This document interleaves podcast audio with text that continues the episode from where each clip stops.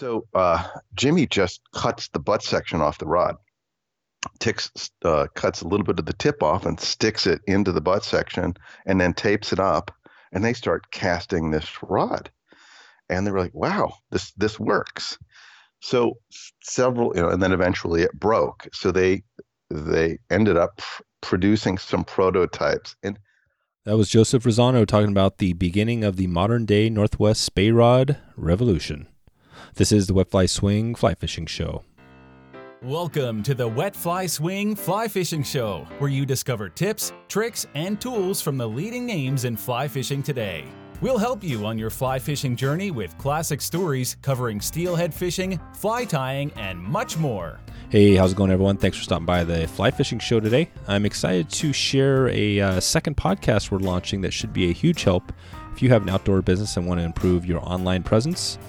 Head over to outdoorsonline.co and listen to the new show right now. It's live and, and rocking and rolling. Uh, and, and, even if you don't have a business, just plug in this week for the big week. It'd be awesome if you could just go over there and, and click listen for a couple minutes. Thank you very much in advance. Joseph Rossano has been part of the development of steelhead fly fishing and tying in the Northwest since 1987. Find out how Joseph was able to connect to uh, some of the great names around, like Sid Glasso, Alec Jackson, Harry Lemire, and find out why he waited until his 50s to start writing about all of his great experiences. We begin uh, it all today, so very happy that I could share this one with you. So without further ado, here's Joseph Rossano. How's it going, Joseph? I'm good. How are you, Dave? Good, good. I'm excited to jump into this. We were just chatting off there a little bit about um, some of the past episodes we've had where we've talked about some of the Northwest Spey history and you know George Cook was on uh, recently and chatting about that. So we're gonna dig into a little more, but but more on the fly tying side of it and, and steelhead flies, I guess. Um, but before we jump into all that, can you just talk about how you first got into fly fishing and how you kind of came to become a uh, writing about fly fishing? Oh my God! so I kind of have to smile when you ask me that question. Um, so anyhow, I I grew up, um, you know, uh, in Long on Long Island, and uh, we had shirttail relatives that lived up in the Catskills, and I used to go and spend you know a lot of time on the weekends and the summers in the Catskills, and eventually, you know, my parents retired to the Catskills. Well, when did you move out? Uh, so when was the move out west? So you know, the first time I really um, went steelhead fishing was that summer. You know, and I, I fished on the North Fork of the Stillaguamish and interestingly enough, I was sent to what is, you know, a very well known piece of water called uh, Fortson Hole. And uh, I arrived at Fortson, and the first angler I met is was Charlie Gerhardt. And, uh, you know, Dec talks about Charlie in his books and how Charlie was a big influence. And, uh, you know, I still talk to Charlie to this day. He's a great guy, you know, and one of the many mentors I ran into over the years of, you know, being here. So Hmm. yeah, that's how that all yeah, that. what what yeah. year was that when you ran into Charlie? That was 1987. That was September, late August, early September, 1987. Charlie was uh, fishing.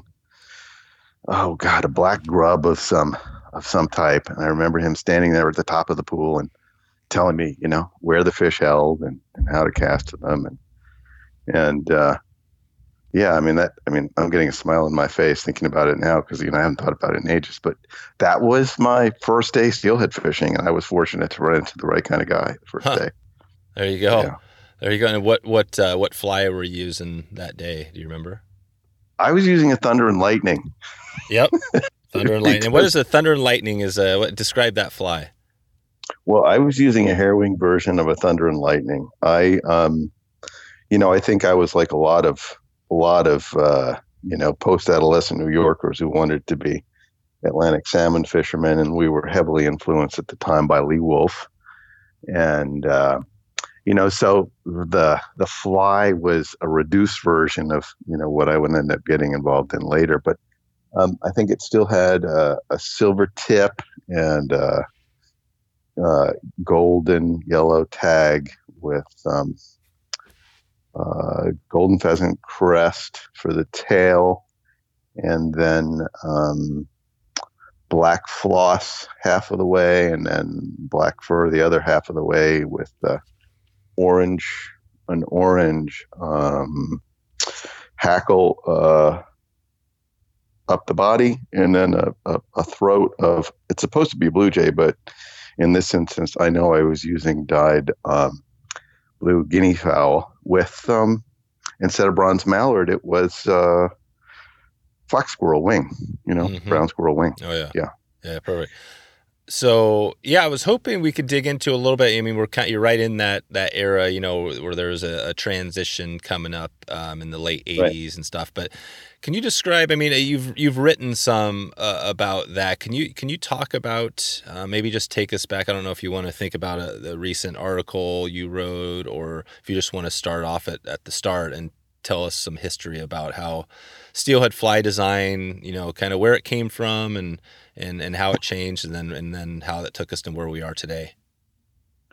Well, you know, my perception of steelhead fly design is shaped by you know the things that have come into my life and the people that I've spoken to about it, and you know I think that every one of us who was um, you know trying to become uh, a steelhead fisherman, and that means you know you could go out and be a steelhead fisherman but to try to actually, you know, successfully catch a fish, I think the first thing that any of us were introduced to was Trey Combs' first book.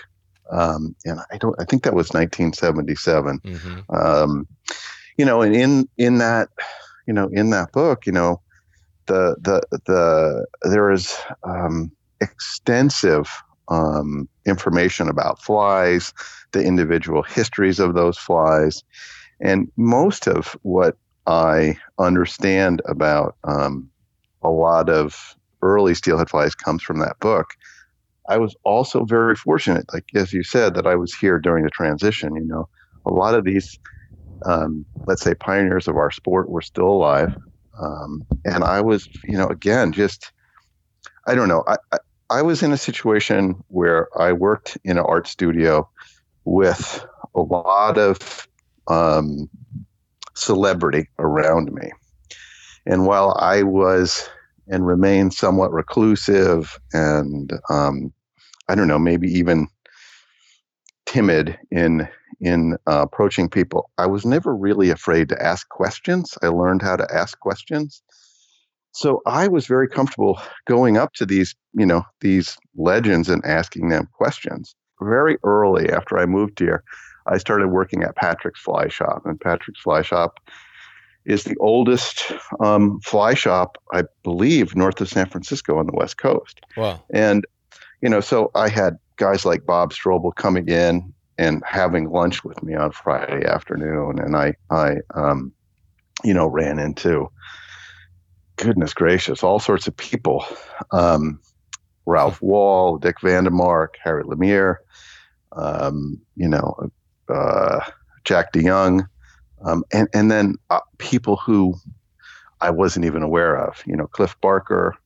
Um, in at the same time, Jim Lamert, who ran the shop, was a member of the Washington Fly Club, and he and Bob Graham asked me if I wanted to join. So I said sure. I wanted to learn how to catch fish, and you know, we were, that was at a time when a lot of information was transmitted through clubs in this way. So I joined and I met Ralph Wahl, and I met some other um, some other old time, uh, you know, Northwest Washington steelhead fishermen.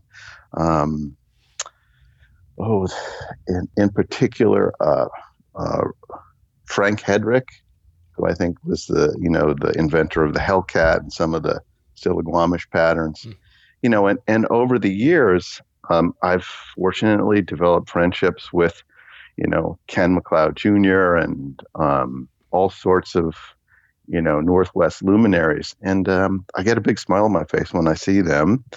Um, and all of our you know the the vast majority of these these friendships are sort of based out of uh, a translation of an oral history, and and um, so when I think about fly patterns, to get back to your original mm-hmm. question, and I think about the history, it's it's it's shaped by what I've read in the few books that exist um, about steelhead fly fishing, and I think, oh, Van Fleet Steelhead on a Fly is a, was it was a great resource. Um, you know, Trey Combs' second book, Trey Combs' first book are great resources. Yeah, yeah. So you had all these people, and this is in the late '80s when you're running and you're Mm-hmm. working at um, at uh, Patrick's Fly Shop, and you're you're connecting. So when did you start? So you got all this oral history from these people you're developing. When did you write your first fly fishing um, article or, or or anything in fly fishing? So, so the first article I ever wrote that was published was, um, so I was, uh, the other guy that, that I didn't mention was Alec Jackson. Yeah. And, um, you know, Alec is one of my closest friends. Um, and in, and Alec, uh, so the, to answer your question, I am I'm an artist. I have a degree in art. Um, you know, I've worked for a number of different people. I have a and, and run you know their studios, and I have uh, my own art career, and I show things around the world. And I had this very traditional perspective about understanding your craft, and you know you have to learn certain things before you you know go on to make your own work, and that's a very traditional perspective. And you know in the 80s, a lot of that convention was being challenged in the art world. Well, it was also being challenged in the real world, right? You know, you can have a basic understanding and go off and create your own your own thing. And what was happening here at the same time is as I was working at Patrick's, the Northwest Atlantic Salmon Fly Guild was starting. And there were people in there were cha- that were challenging that. So I felt, you know, that I was around all of these people that had so much knowledge that I didn't have enough to actually say anything. Hmm. and I figured, well, you know, after I've been doing this for 30 or 40 years, maybe I'll, you know, start writing some things because I will have enough to say about, you know, real experience that'll be worth listening to. And so my first article was something I wrote about three or four years ago about um, Alec's passing. And that was the first thing I'd written that was published.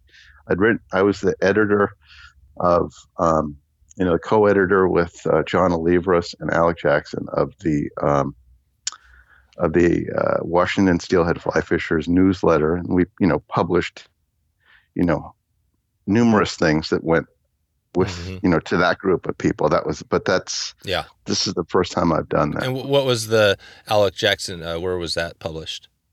And that was in Fly Tires Journal, yeah, Fly Tire and Fly Fishing Journal, Or Fly Fishing and Fly Tying Journal? Or Yeah. yeah, yeah, FT, FTJ. Yeah. yeah the yeah, FTJ.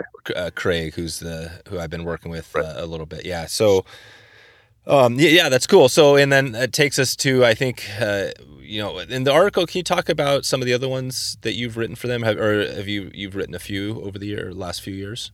Yeah, I've written a number of things for them. I wrote this large piece about the Skagit. I wrote a piece about this project that I'm doing called School, which is a project to create awareness about salmon and steelhead um, disappearing across the Mhm. globe. And it's an international um,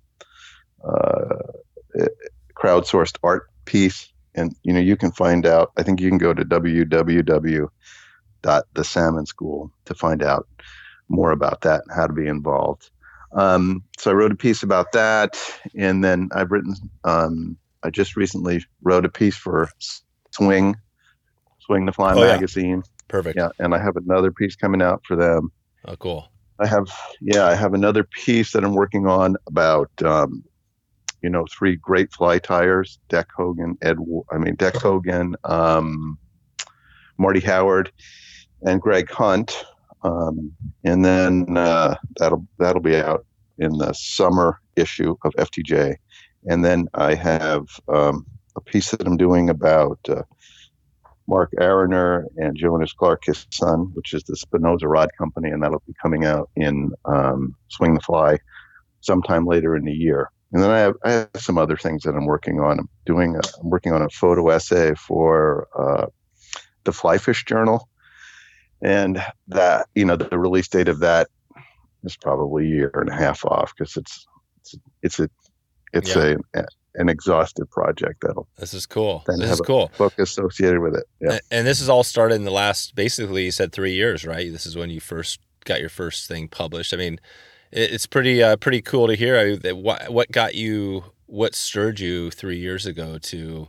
And, and now it sounds like you're super active. You get something out there. Uh, you know, why are you digging into this? I'm not sure of your age, but um, seems like you know. I'm 50, yeah. So so I'm 57, uh-huh. and um, why I the reason I'm doing this is because I've been encouraged by friends of mine who have been around me the entire time, listen to me talk about, you know, fishing and fish and, um, you know, the resource. And um, I've just, you know, my entire career, I've been encouraged, you know, at some point, Joe, you need to write about this stuff. And, and I would say that, uh, you know, I really have to attribute this to um, as an artist, I make things and they go out into the world all the time. It's basically like writing an article. I've had several books written about my work.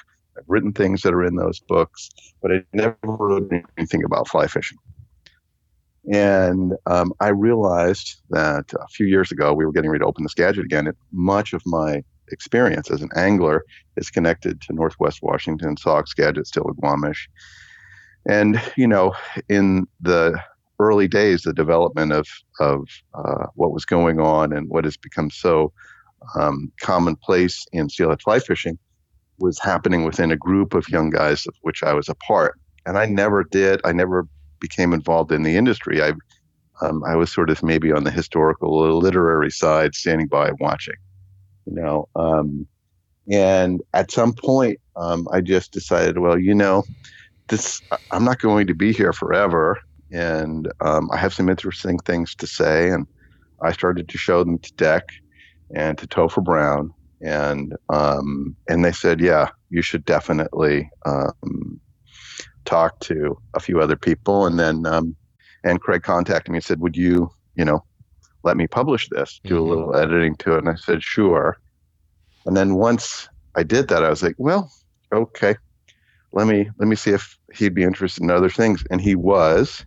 Mm-hmm. And um, he's been a great mentor, and you know, so has has Dec. You know, Dec has edited some of the things. He's he's given me time um, that uh, I'm I'm truly grateful for, and uh, so, and and as has Topher Browne. So um, that's that's sort of how my, my life has gone too. Is I've I've asked these people, um, and regardless of what aspect it is of fly fishing or art making, and and um, I get a response that leads to you know these sorts of things. That's awesome. Yeah, Craig has been. Uh, I haven't worked with him for a long time, but yeah, I could see the mentorship. He's definitely a really a good guy to talk to, and he's he. I think he's good at his craft. You know, as as the editor there.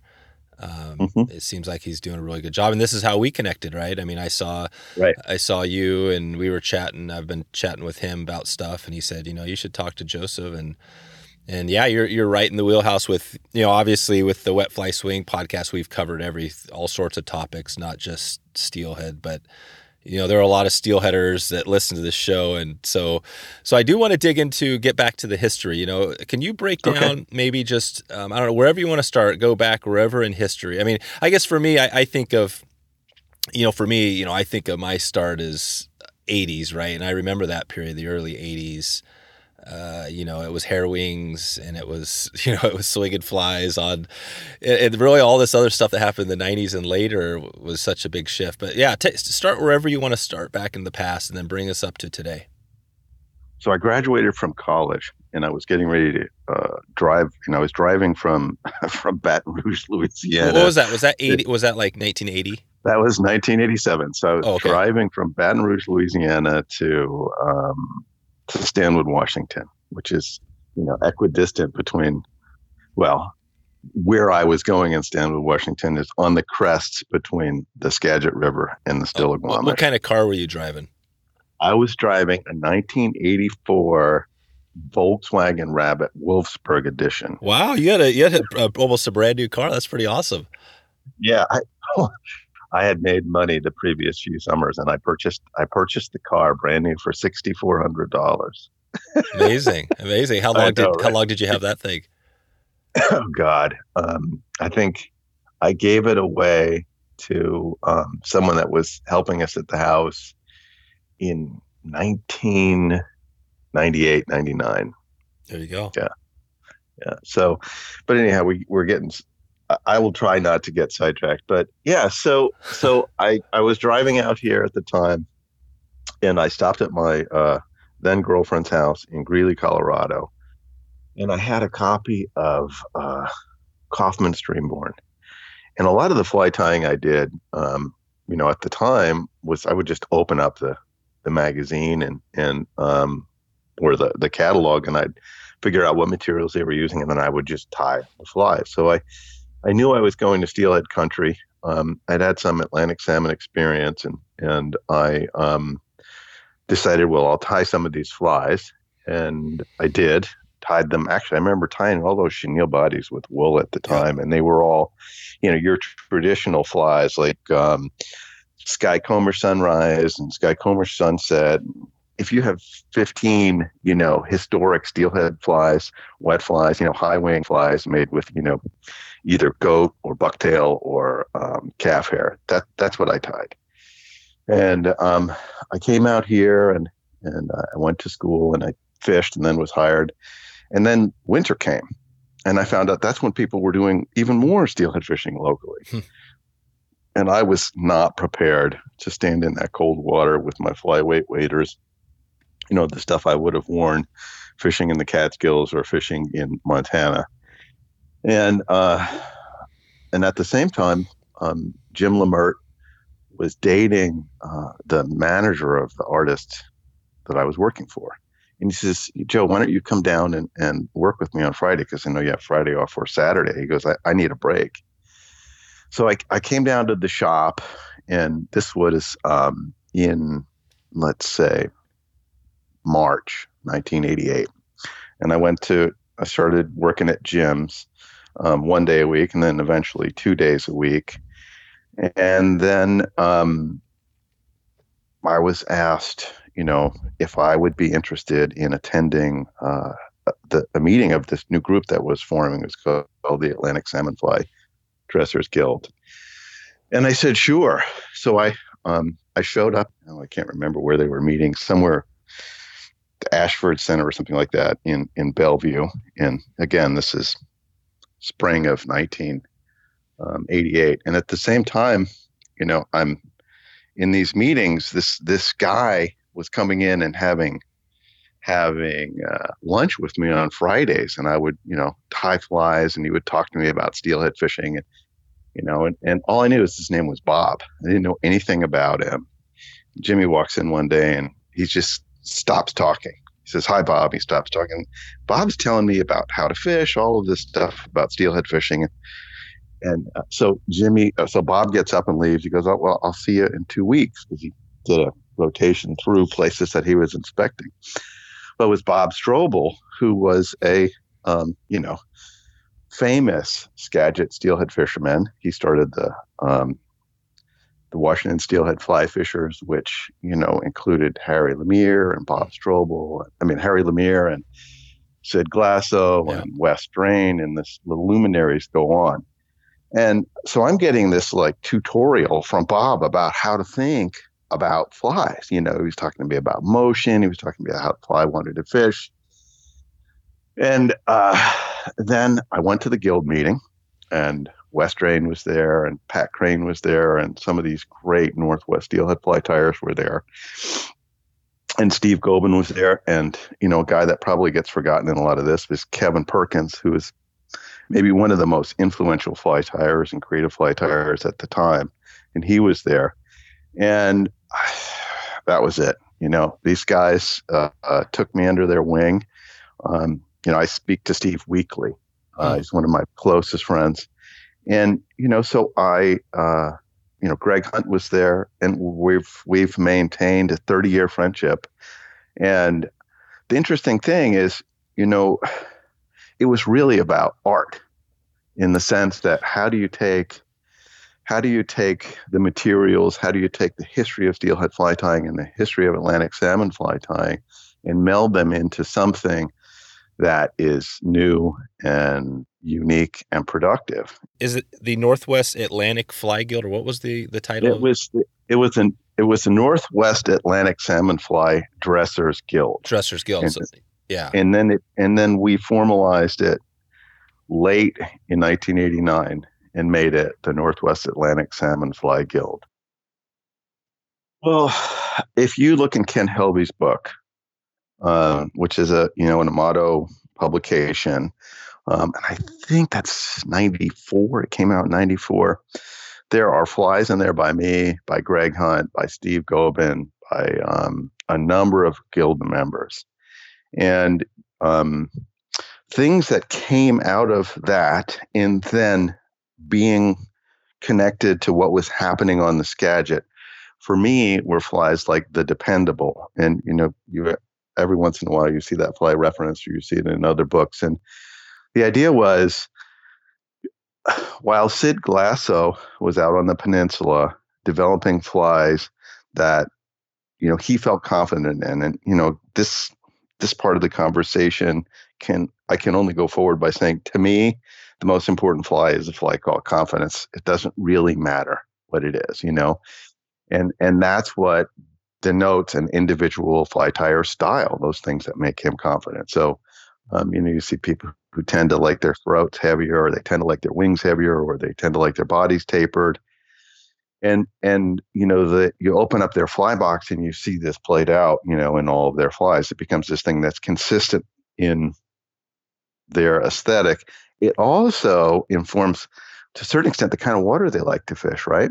You know because the bushier flies maybe are more successful in faster water where they keep their shape things like that so what was happening at the meeting was the um, what was happening at the guild was there was a transition from to traditional hairwing flies and a desire, you know, hairwing steelhead flyers, coupled with a, you know, a desire to learn how to tie beautiful Atlantic salmon flies, presentation quality Atlantic salmon flies. And um, the natural step in all of this is okay, if all you're doing is tying uh, a classic salmon fly to go on the wall, um, it's going to look stagnant. So what do you have to do? Well, you have to fish it. Well, the great thing was, you know, Greg Hunt, who's an incredible Atlantic salmon fly tier, Steve Gobin, incredible Atlantic salmon fly tier, you know, all of these guys um, took them fishing. And and the things that came out of the conversation, right? Well, I fished this fly, and yes, you can make the head smaller if you tie it in this way, but we're having these problems when we cast it. So what was happening was this this assimilation of techniques designed to make really refined and um, clean. I think that's the best word I can use. Um, um, salmon and steelhead salmon flies immediately translated into the things that we were making using for for steelhead. and you were fishing those flies. I mean, is that the those flies? Because I think back at that time, and I remember Pete, some people that were tying those Atlantic salmon flies, and remember thinking like, "Oh man, they're amazing," but there's no way I'm sitting down for two hours behind the vise to tie one fly. You know what I mean? It was like I want to I want to get out there and fish. So, so are were these guys sitting down two hours tying this stuff and then fishing those two hour flies, or what, what was that like?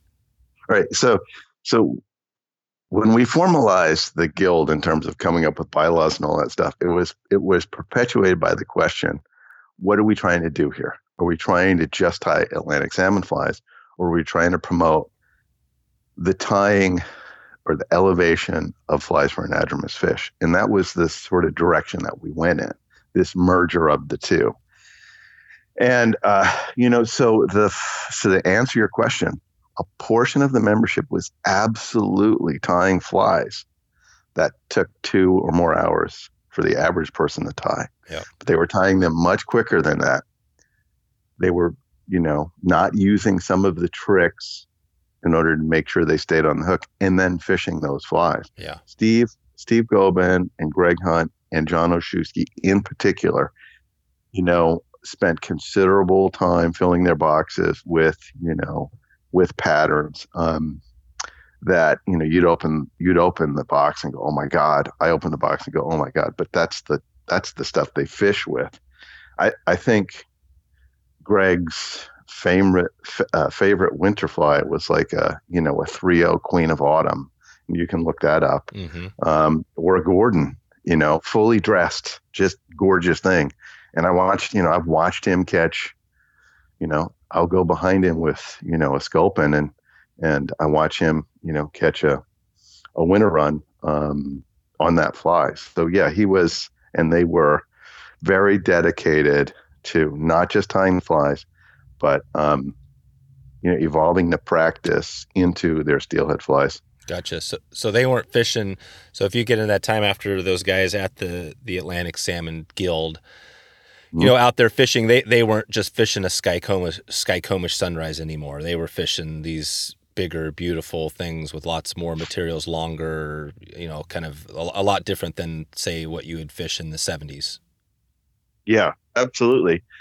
You know, the reason I started out talking about Sid Glasso is because his patterns, you know, the Quillayute and the Sol Duc and Yeah. the Orange Heron, um, you know, those are all derivative of traditional Spey flies. Um, and while, and, and Yeah. cert, a certain amount of time was dedicated in our meetings to fly tying demonstrations. And each one of us who was fishing these flies would do a demonstration of the kinds of flies that we were fishing. And I was tying a lot of Dee flies at the time, both traditional and flies of my own construction, hence, you know, the name Dependable. Um. Greg had a number of patterns that were in Helvie's book. I mean, I could go grab the book now and tell you what they are. What's the Dee? What, can you explain what a Dee fly is and how that's different from a typical Spey fly or anything else? Well, you know, I can tell you based upon um, my recollection right now, um, if I were talking to some Atlantic salmon fly, uh, you know, um, devotee, I'd have to talk about it differently. Um, but basically, it's a long shanked fly with a sparse body made usually of, you know, wool, pig's wool or some other type of wool, um, usually with a wide tinsel, often with a, a tail of uh, golden pheasant breast feather, um, and then hackled usually from the third rib forward um, with heron, and then um, a throat of teal, and then often there were eyes on the fly, jungle cock eyes that went down. So they went on the underside, on the hook end of the fly, and then the wings were uh, strip wings. They were, um, and when I say strip wings, they were narrow strips of generally turkey in various different colors, from silver turkey to, you know, oak turkey to you know regular brown turkey, and um, they were the the the wings on a Dee fly instead of flipped over like you see, you know, with that that typical classic shape, you know, with the, the very end of the of the hackle tips going up on a perfectly tented uh, feather wing, they were they were applied in the opposite direction so that these thin strips of turkey rested along the top of the body. And I think you know so when you go full circle and you look at this and you think about well what does that fly look like when it's in the water well it has a dark back and an iridescent core and then you know a gray belly to me that looks like a minnow you know so then the next evolution of okay this is why that fly worked you know so having those sorts of conversations and then evolving the flies even further okay you know this is a minnow pattern you know how do we use these other materials to take it to the next place and um, so that's um, That, that's a little a, a good, and there's plenty of I'm sure information out there if somebody wants to dig in. What is there a good book on? Doesn't Shewey have one on Spey flies and Dee flies? He he does. He does have a book on Spey flies and Dee flies i um uh, you know and i think that um there is another book written by buckland and oglesby um, that shows classic flies of the era. And i think that's really important to look at because it shows what the guys were fishing with 100 you know 100 years ago That's the interesting thing about this conversation because for me, not being a historian, but just looking back on it, it seems like you know, when you look at the history, we've talked a little. You know, I had Trey Combs on way back in episode, I think number five, right? I think we're on mm-hmm. episode 140 right now. So that was a long time ago. But you know, I mean, he was there the early days and tying some of those flies, which were kind of based on some Atlantic salmon, but really kind of trouty too. So so you kind of had that. Oh yeah, right. You had that period. So you had so you had Trey coming and doing that, bringing all those flies together, and then that was a big period in the '70s or whatever, '60s, '70s, and then the next big period sounds like this, where you're talking about, where they were starting to get into Sid Glasso area, and and and then you get into this next phase of you know, really it goes with the Spey, right? The, the Spey rods are coming in, and, and now we've got Northwest Spey in the 90s. And then all of a sudden mm-hmm. you get into this intruder thing. Is, is that kind of how you see it uh, as far as that his, historical piece? Well, you know, so the answer is is yes and no. Yeah. what, what, did I miss there? What, I, that one well, minute. Well, well, because so so um, I was you know I've been fortunate to spend a fair amount of time, you know, on the river with Harry and Bob Strobel, and uh, you know I did. Um, I had a long conversation with Harry shortly before he died on the phone, and we talked about a number of things. And in in that conversation, he said to me that he um, went to England. Well, I mean, we talked about it in the past, but in that conversation, he sort of gave me dates. And he said that in 1985, the winter of 1985, he went to um, England with Peter McVey, the, the great rod maker from um, Merritt, British Columbia. And he he being Peter was a chef and he had a lodge up there at Corbett Lake and uh, entertained people and he and Harry were were great friends. You'd see them on the, the Skagit often. And Harry went to, um, they were at some, you know, establishment in Scotland, and they ran into this gentleman who was uh, the owner of uh, the lease at Cairnton, which is where, you know, Arthur Wood figured out the whole grease line mm. yep. thing. And Harry was saying, well, you know, I've always had this dream to fish a Grant's vibration on that piece of water. So he, you know, this gentleman starts talking to Harry and Peter about the rod and the, the whole concept behind, you know, the Grant rods and that they had a regressive taper, etc. And um, Harry said that uh, he um, he and Peter, and, and, Peter recounted the story too. I was I ran into Peter on the Thompson one day and we were talking about it. Um, and apparently they drove up to the driveway and it had snowed that day and they were in a rental car and they couldn't get down to Cairnton. Hmm. So he didn't get the opportunity to do this. But he later saw Grant's vibration in London or something um, when they were getting ready to come home. And he and um, so at, at the uh, annual um, outing for the Washington Steelhead Fly Fishers, Jimmy Green was there. Jimmy was a member, and Jimmy had a rod. Um, and he and he, being Jimmy and Bob Strobel, were working on some double-handed rods to help Joanne, Bob's wife, Cass, who had, had hurt hurt herself. Um, so she needed a double-handed rod to fish. So they were playing around with this rod, and then Harry and Harry steps out to try it, and they have this conversation about this concept of a regressive taper. So uh, Jimmy just cuts the butt section off the rod, ticks, uh, cuts a little bit of the tip off and sticks it into the butt section, and then tapes it up. And they start casting this rod, and they were like, "Wow, this this works." So several, you know, and then eventually it broke. So they they hmm. ended up producing some prototypes. What year was that? When he cut now it? this, according to Harry, it was 1985.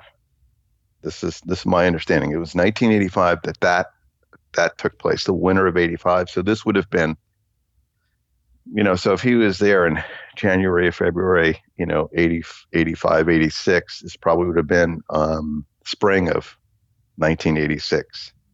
And um, that they were, you know, at uh, Howard Miller Steelhead Park. How old was Harry Lemire at, at that time in 85? I think he was born in 1935. Yeah, 35. Okay, so yeah, he was in his. So yeah, he's about you, you around your age, maybe a little younger than you are now. Yeah, maybe. And so I know that when I showed up on the Skagit and I was talking to Bob in 19, you know, 88, that's three years later. And they were doing all of the prototype work for what would become, you know, the famous rod that changed it all, the 90, the 9140. And um, I, you know, at the same time, you know, there were other people in the area that were friends with Jimmy Green that were um, receiving prototypes. John Farrar was getting them. Jim Honeycutt was getting them. Cliff Barker was getting them. How was that 9140 different from your uh, Spey rods back in, in that they're using uh, in uh, in Europe at the time? Well, uh, so. Or wait, we don't have to dig way into all the, you know. Um, I'm just kind of well, curious, Spey, just generally. Yeah. So the Spey rod was, I mean, like you know, you've seen this big movement in Spey rods made out of gra- of uh, bamboo, and they're spliced, right? And they tape the splices together. So rods that were really ideally suited for Spey casting were rods that were spliced because the ferrules tended to want to, you know, tended to break against whether it was greenheart as the rod material or bamboo. So splicing was the way to go. And um, you know the mass of the rods, the limitations of the material as you get larger and larger make the rods slower, unless they're you know disproportionately, you know, large at the butt section. So um, you know my experience, and I bought you know at the time I bought Grant's vibrations, I bought Sharps, I bought other Greenheart rods just to test, and then I had you know Harry gave me the prototypes that they had played around with, and I cast them side by side. You know, this is 30 years ago.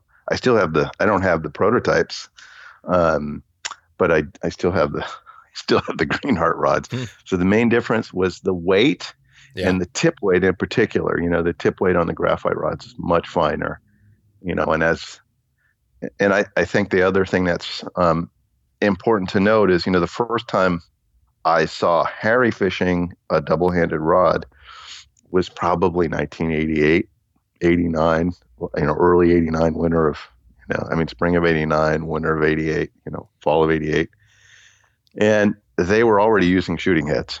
You know, there, there was no, you know, the, the, the whole concept of the, of the double taper was gone. And, mm-hmm. um, you know, he and Bob, and, you know, I think if you want to talk to somebody who would know the history and the exact dates of yeah. all of this stuff, you'd need to talk to Al Buhr. He knows, you know, okay. he was, yeah, oh, he was right. there and uh, he yeah. knows it. You know, I'll, I'll, I mean, I'll, I'll get. Uh, yeah, I think I might have ran into Al at one of the one of the expos. Um, but uh, yeah, so the, yeah, there's definitely some history. We're not going to cover every single piece, but it sounds like that's the big piece that you're covering there. Is that you know when you talk about fly design, really um, Harry and Bob and those guys were getting right. those first Spey rods, which eventually that that 9140 is the rod that um, you know that Dec and everybody else. Um, I mean, all those guys talk about, and that came into when Rio started making their everything they were doing for fly lines, right? Which was now we're in now we're into the 90s. Now we're into the 90s, and fly design. When, when did fly design take a big turn? But I, I think I think fly design started to take a turn when the Spey flies that um, Sid Glasso tied appeared in Trey Combs' book. That's what I say about Sid Glasso. I mean, he seems to be the one. If I if I think of one name, I mean Harry is obviously a huge name, um, but when I think of fly flies, it's like Sid's name comes up first. What what was his? I mean, how long was he tying those unique? Uh, you know that stuff. I mean, was he? you know, was he tying that for back in the 70s and or and earlier, right? Didn't he? Uh, maybe talk about Sid's history a little bit. Well, if you're going to talk, I mean, the guy to talk to about Sid's history would be um, the guy who's writing the book on Sid Glass. Right oh, that's now, right. That's Dave, yeah, Dave who, McNeese. McNeese. Who I have actually, McNeese just just called. Uh, just called me. Uh, you called me yesterday, so I need to get back to McNeese because I, that's what we're talking about. Uh, Dave, I want to get him on and, and chat about. Yeah, so Sid. I, I'm supposed to write a section for Dave about uh, Sid and the Washington Steelhead Fly Fishers, which I promised I will do for his book. Um, so now I'm saying now I'm saying it live. yeah, yeah. Well, this is awesome. The, the, cool thing about this is that this is why I love the podcast. You know, the the conversations because th- that's kind of how I've done this whole thing. I've started on one spot, and then as I talk to people, it just opens up all these other you know mm-hmm. ideas and options. And I'm and you know part of the documenting the history I get into a lot of tips and tricks and things too. People love that, but I love also the history, right? That's why this this episode is so powerful. And even though we're not going in deep on Sid, you know, just touching the surface is uh, is pretty awesome. Yes. So, yeah. So, can you take us? I mean, if we're going to start to wrap this thing up, I mean, talk about what didn't we cover here from from the perspective of a historical a steelhead fly design, and what do you want to cover before we get out of here? Well you know, you could just keep asking me questions. Yeah. I mean, there's tons, there's just tons of stuff. Um, Were you part of, tell me about, I mean, we've talked about, um, you know, the OPST. I've got uh, some of those folks, hopefully they'll be on soon, um, you know, to talk about. I mean, the, there's one guy out there that's, I think, pretty much almost impossible to get on, uh, to get on a podcast um, uh, who, who's the who's the uh, well I got Jerry French coming on but who, who's his the counterpart back in, in that Ed, Ed Ward yeah so Ed Ward's the guy who's impossible to get on a show uh, for some reason. But um, I've got Jerry French coming on. He's going to talk all about we're going to dig into what they did in that period. But is that the next thing that that you and were you part of that at all in that period?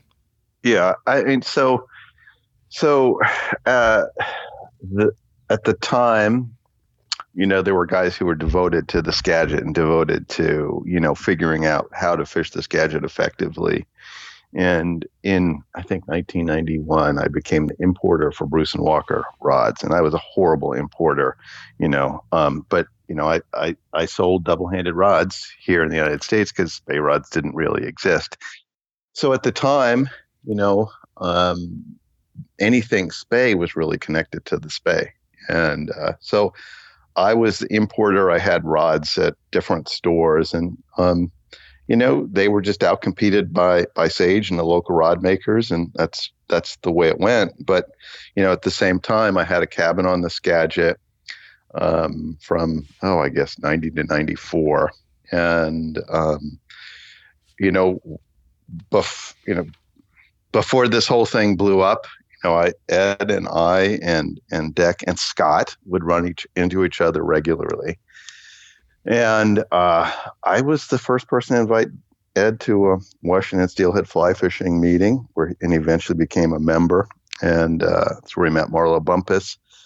So you know, we were I would say that we you know we were all respected friends on the river who left each other alone. You know, we were all we were all young guys around the same age, trying to figure it out and, uh, you know, um, the thing that was consistent, regardless of whether it was Ed or me or Jerry, was, you know, this desire to fish something bigger because the river was so big and we wanted to increase the likelihood that a fish would see our offering. So you increase the size, but now you have to control it. You have to get it to the right depth.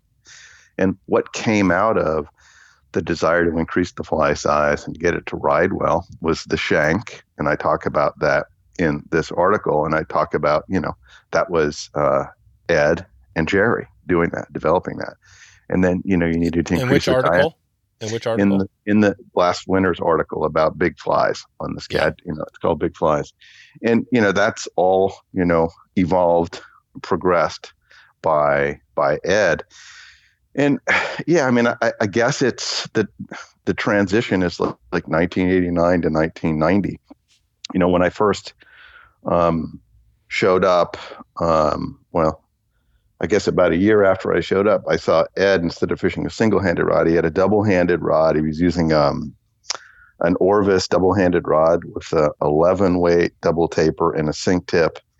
And uh, one of his favorite flies was this small black um, nymph and you know we were all we'd all congregate on the mixer and fish through and uh, invariably you know ed would go through after everybody else with one of those little black flies on his double-handed rod and catch a you know a, a steelhead. And within a couple of years you know the 9140 was out and Dec was going through the pool with his 9140, and you know, I remember, you know, we it, it just took off from there, and so whenever, and I and he had he had a 9140, I believe, with a few other select people before it hit the market, like the. And I don't know oh, whether right. it was a few. I don't know whether it was a few months before, a year before, and then the rods that Strobel and Lemire were using were, were 9140 prototypes, and they had them before that. You know, gotcha. year or two before what, that. What was so, that little? What was that little black fly? So that wasn't the, the, an intruder. That was not an intruder. No. And then, and then, I remember one day, and I wrote about this. You know, um, Ed showed up at the cabin, and this was in like the this is like 94 spring of 94 and he sits down and um, he opens up his box and he shows me all this stuff because we were having these conversations about you know all right what's in the river? You know what is it that the fish see when they're in the river that's big that won't scare them but elicit the strike response?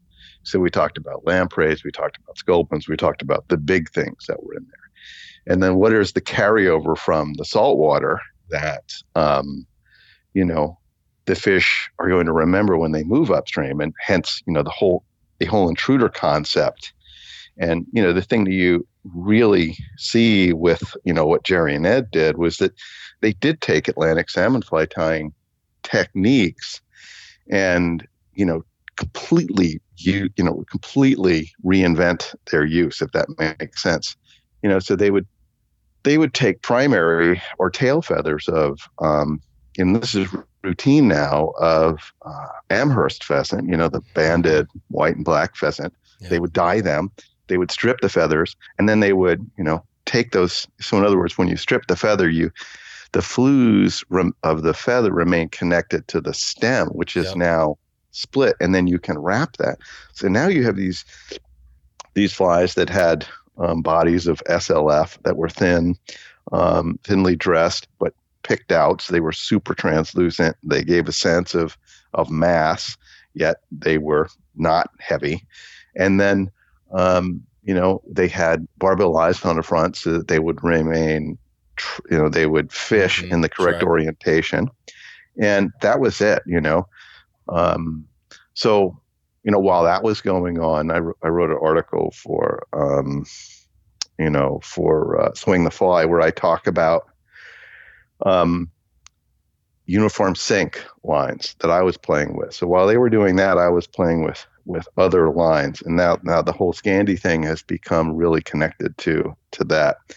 But the thing that was going on was this realization that you know, you needed to have something that was density compensated and you needed to be able to turn over the fly. And there was a couple of ways to do it.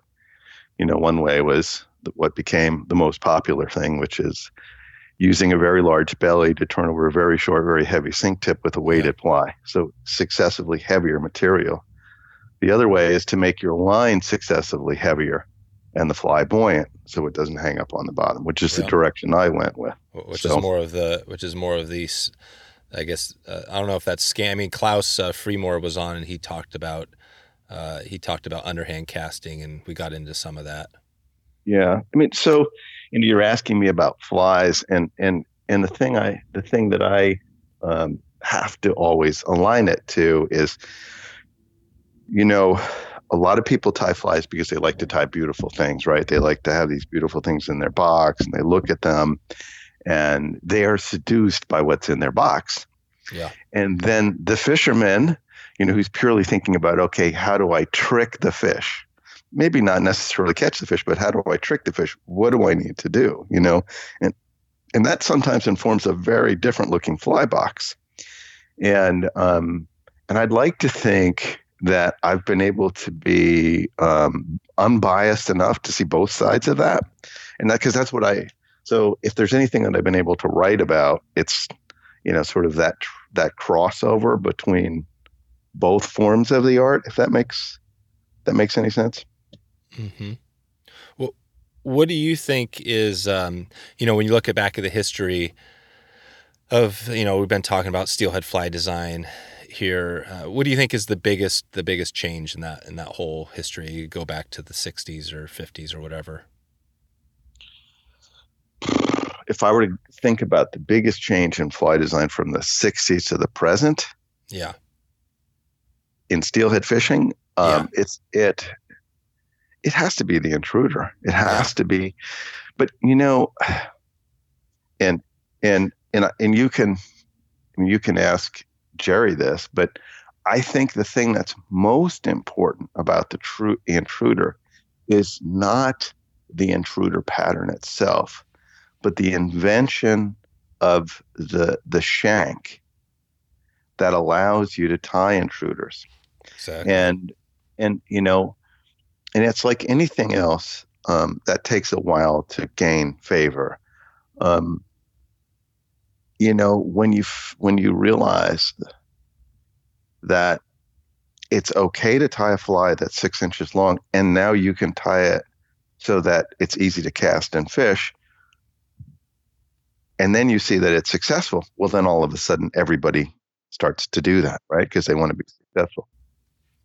If I had to direct, if I had to go to one thing right now, or direct somebody to one thing that, you know, that you really feel like it's something that represents what you're all about, or it doesn't have to be writing; just in, it could be anything in your your life as well. You have to come up with an idea and you know you have to realize the idea and then you have to make it to the best of your ability and then you have to let it go. And i have made a lot of things in my life and once they go out the door i don't think about them. And i know that that might sound horrible you know? So like if i make if it's almost like I don't even need to be paid for what I do, and that's really not true. Mm. but that's sort of how I look at it. You, you mean you don't so, review it? You don't like look what? I do review it until it goes out, and then once it leaves, six years or ten years later, I walk into somebody's home, a collector's home, and go, "Oh my God, I made that!" And then I wake up. I'm I'm awoken by what I've done. I'm not consciously thinking about it. So if I were to say any, you know, what any anything that I've written in, in the last three years that's been in FTJ or Swing the Fly is very current, and and you know um, of, of all you know, it, so it gives you a really good insight into who I am and where I'm coming from. Um, but I I would say that as you know again as somebody who is spends their life um, as a creative I'm constantly moving my ideas and my ability to translate them forward.